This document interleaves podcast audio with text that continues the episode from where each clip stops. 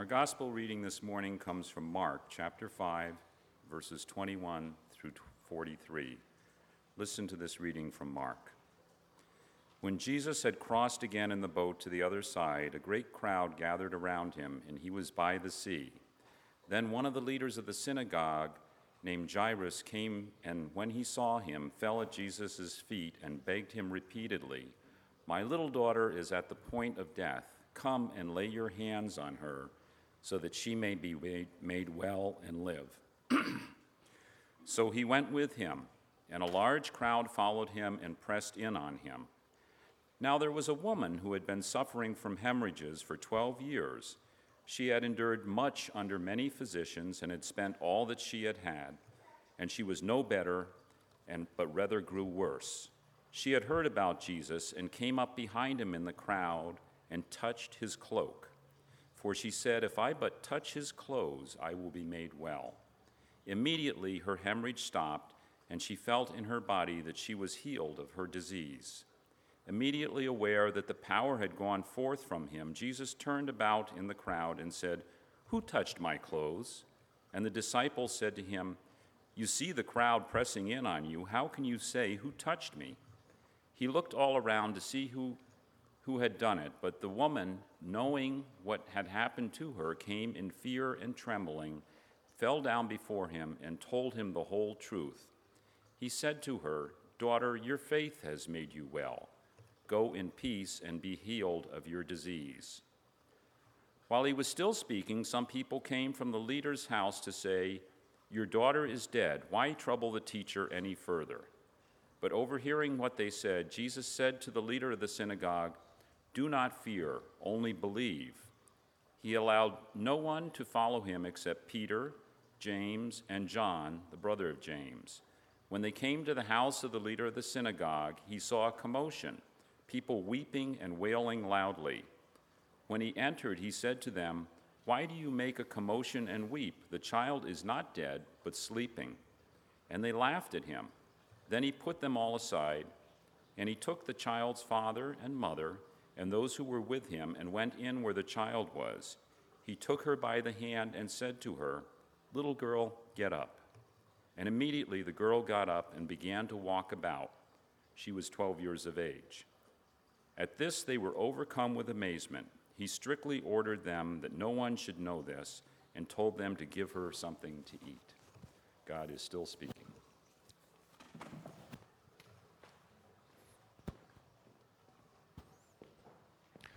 So the sermon title is called Unexpected Miracles, but so we understand what we're talking about. What, what's a miracle? What is? Don't give me an example of a miracle. What is a miracle? Something that happens that should not be happening. Something that happens that should not be happening. Here's a, okay, I often ask questions where there are really wrong answers. And I understand why people don't want to answer that, but this is one where, like, so this is, this is your time. Something that happened that shouldn't happen. Yeah? Uh,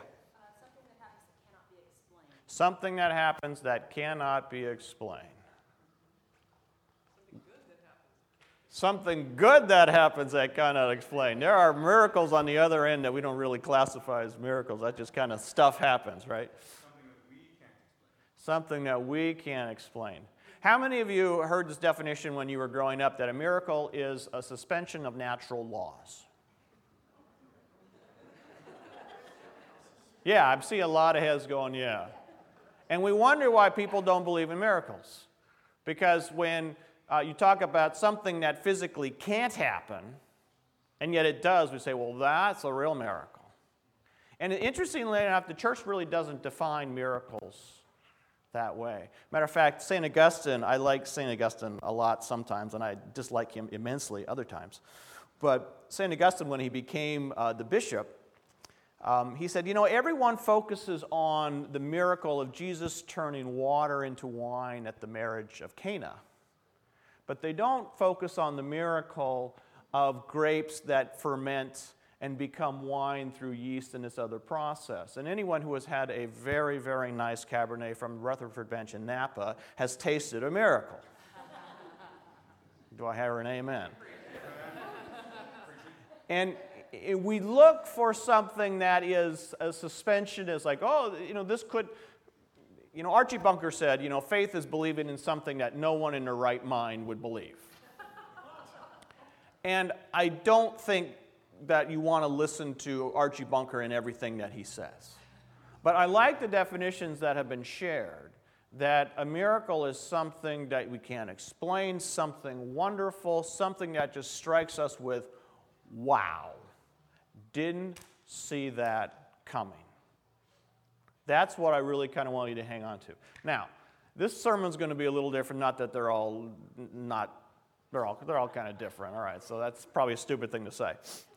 But I want you to, where do you fit in this story? We're going to go through this story, and instead of talking about what it means, I want you to think where would I be? Who would I be? So Jesus is talking, and he's around the synagogue temple.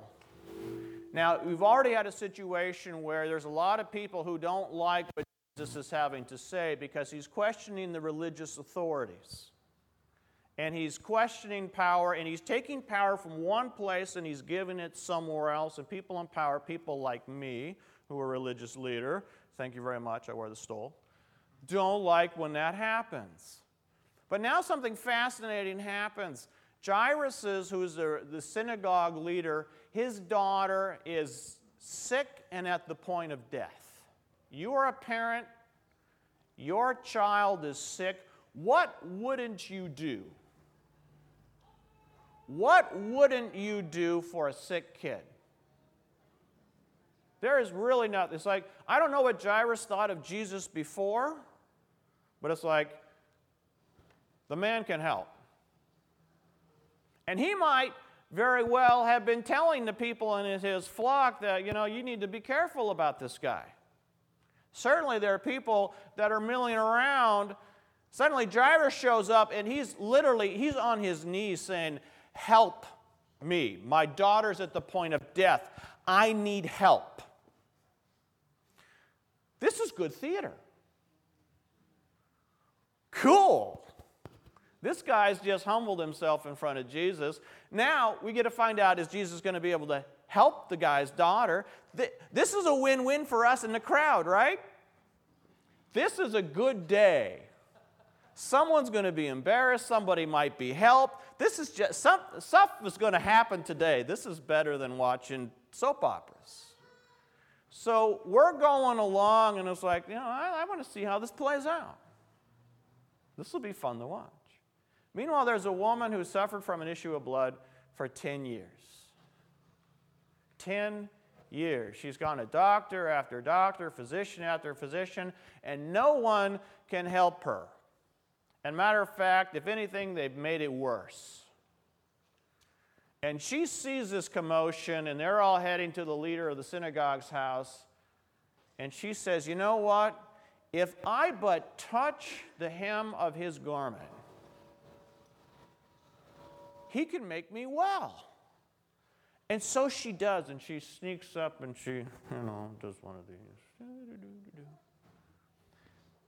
And Jesus feels that power has left him. And he says, Who touched me? Now, if you've ever been in a mosh pit where people are getting bounced like this, that's what kind of imagine this throng is going. These streets are not that wide, and they're getting jostled. And, and he says, who, who touched me? And the disciples are saying, Excuse me? Who didn't touch you? I mean, I've been just banged into four times in the last 10 seconds. He said, No. Somebody touched me, and, and she knows what's going on. And she is a woman who has touched Jesus. She's a woman who has touched a holy man. You need to understand this is not done. She has just made Jesus unclean. She has an issue of blood. She is ritualistically impure. if he touches her, he is now ritualistically impure, cannot go to the synagogue, cannot go to the temple. This is not good. And he looks at her, and she, she knows all of this. She, at this point, what would you do? I'd be like, I mean, my backup wheels would be going really well. And she has the courage to go before him and fall at his feet and confess what she has done, knowing that she's probably going to get creamed. Literally creamed for doing it. And he just looks at her and just says, oh. First of all, what doesn't Jesus say? What doesn't? This is an open ended question here. Again, there, everything is right here as well, because he doesn't say lots of things. How dare you? He doesn't say, How dare you? Who gets credit for the healing? She does.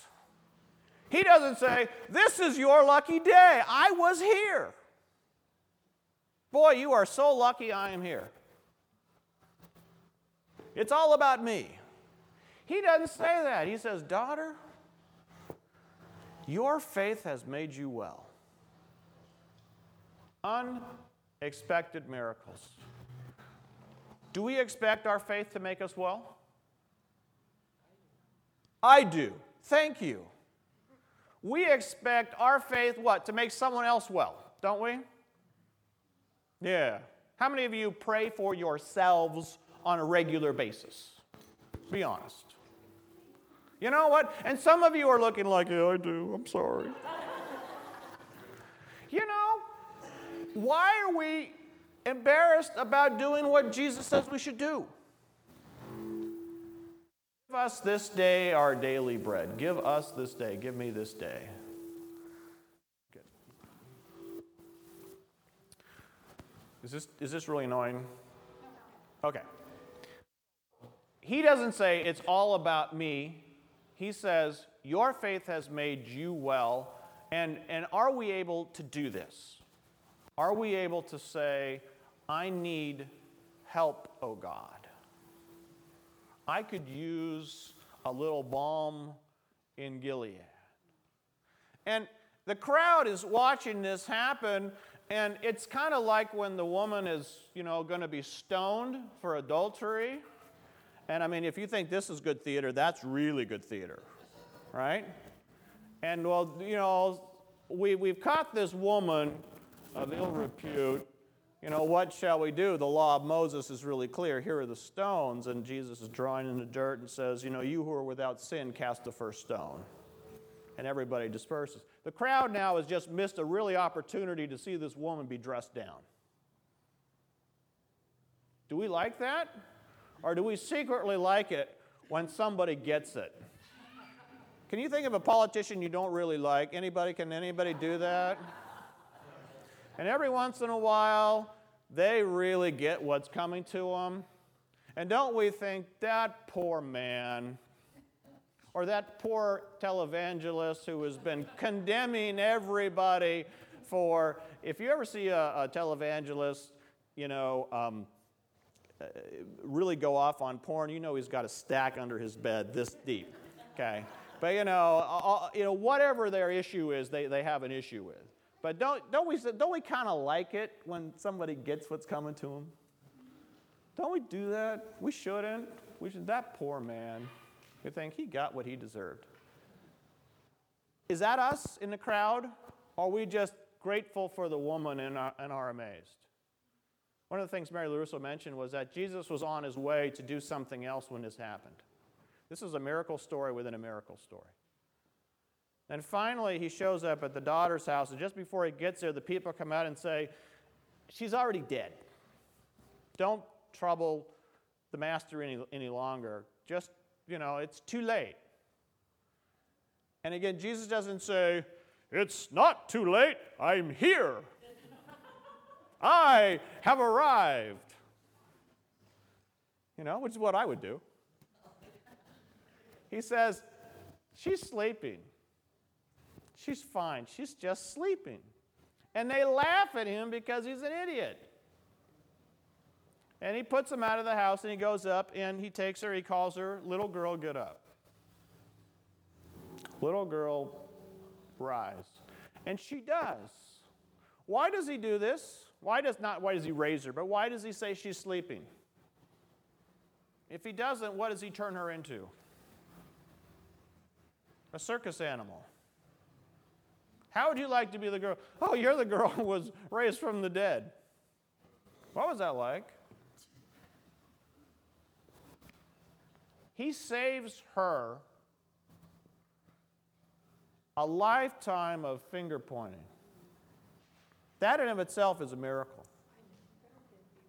He saved her a lifetime of like, oh my word, you're different, you're set apart. Jesus is always saying, don't tell anybody what just happened to you. For them, not for him, but for them. Where are we in the story?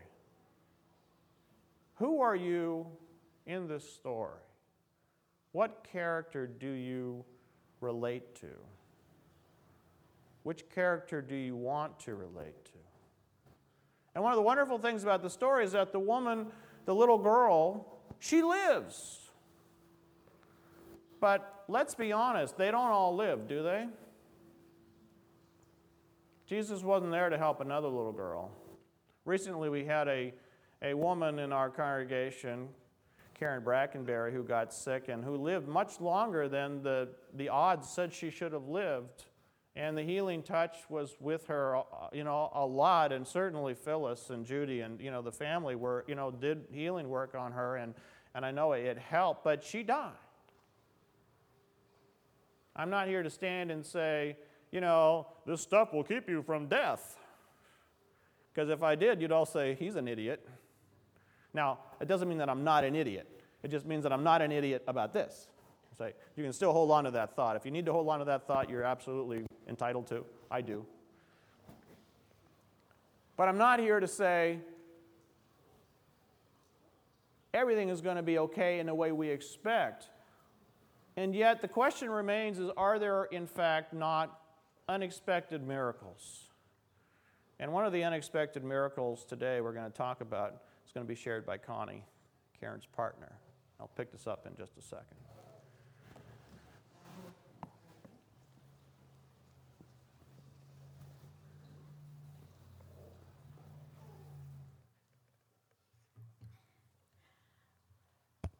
I'm writing this in the hopes that it might comfort some of you, enlighten others of you, or just be interesting to the rest of you. I went to church last Sunday, as I usually do, and found that I was un- unusually emotional. As I offered my prayer of thanks to our congregation for help for helping me through the difficult times of my partner Karen's death and thanking God for bringing me Karen's niece Wendy to live with me and help me through the loneliness that comes when the person you love dies. I found I was welling up with tears throughout the entire service. After church, I went home and took a nap and had the most incredible dream that I feel compelled to share with whoever it might help.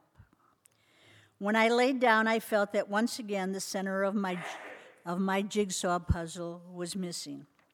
You see, as I said at Karen's memorial service, that I felt that throughout my life I felt like a jigsaw puzzle with a piece missing in the center. I had gone through life looking for my missing jigsaw puzzle piece. In my many relationships, I could never find the right one. Each relationship didn't quite fit. It was too big, too small, too high, too low. But when I finally met Karen, the puzzle piece fit perfectly. And for the 18 years that we were together, I never once experienced that hole in the center of my life. So I laid down to take my nap after church last Sunday, missing Karen terribly. I dreamt that the family had taken a trip to Rome for a memorial service in Karen's honor. As you know, Karen was a very special person who had helped countless people in her lifetime. The service was held at a beautiful hotel, and there was a statue of Karen in the center of the meeting room, dressed in flowing white garments with, with a list of all the kind acts she had done. I was so proud to have been her partner. And the entire staff, from the waiters to the bellman to the people at the front desk, seemed to know of her many good deeds. This was no ordinary hotel, but one that specialized in such services. I decided I didn't want to wait any longer to be with her again, and somehow I died at that moment. Then began the most incredible journey. I rode on a seat with chains on each side and what looked like a multicolored parachute on top. And all the time, I talked with God. I rode up through the stained glass windows of the hotel and then above the beautiful streets of Rome. All the while, I could hear the most beautiful music and the sounds of children laughing as they played in the streets. When we finally got to the ocean, I became frightened, and I tightly had held on to the chains on either side of me. And God told me that that was okay, but He assured me I was safely in His hands. As we crossed the ocean, the sky was the most gorgeous blue, and I saw fish and beautiful ocean life in great detail. Ocean life I had never seen in real life. And I couldn't help thinking how sad it was that we were losing so many of these beautiful creatures. We passed a cruise ship and rode above it for quite a while. Finally, we passed the Statue of Liberty, the ghetto streets of New York, as well as the wealthy New York neighborhoods. And God told me how sad this dichotomy was to him. Then through the awesome Grand Canyon, and finally above my hometown of Chicago, where I was born and raised. Then through the beautiful clouds above, till we finally reached heaven, where I embraced Karen and she told me how wonderful it was there. She asked me to return with a message from her. She wanted everybody to know they need not be afraid of dying because our time on earth is so short and our life in heaven is so beautiful, beyond anything we could conceive of. She also wanted to assure those of us in our congregation and elsewhere in the world that although we are so saddened when our loved ones are dying, it means that either they have learned what they were sent here to learn, or that they are needed more in heaven. So I am delivering this message to you exactly as I dreamt it. Now, I know some of you are thinking, I'm crazy. And I want you to know it's totally out of character for me to write this. Even though BJ tells me it's not out of character, it feels out of character. Plus, I had no time to do this last Sunday. I had other things I needed to work on. But I have learned from experience that if you don't write these things down right away, you lose them. Plus, I know that there were times when I was a national speaker where I would say something profound on stage and then think to myself, where did that come from? I didn't know that. And I knew at times like that that I was just a conduit delivering a message from a higher source. But the main reason I wanted to share this message with you is that Karen said this to Phyllis right before she died. She said, I can do so much more for you where I'm going than I can do from where I am now. And since then, incredible things have been happening, one of which I will be sharing with you in the near future. So I end by saying, Amen, and God bless you all.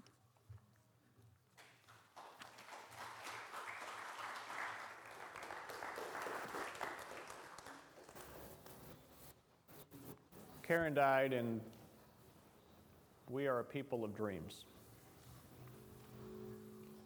This was an unexpected, I would call, miracle, dream, vision, whatever you want to call it. Do we expect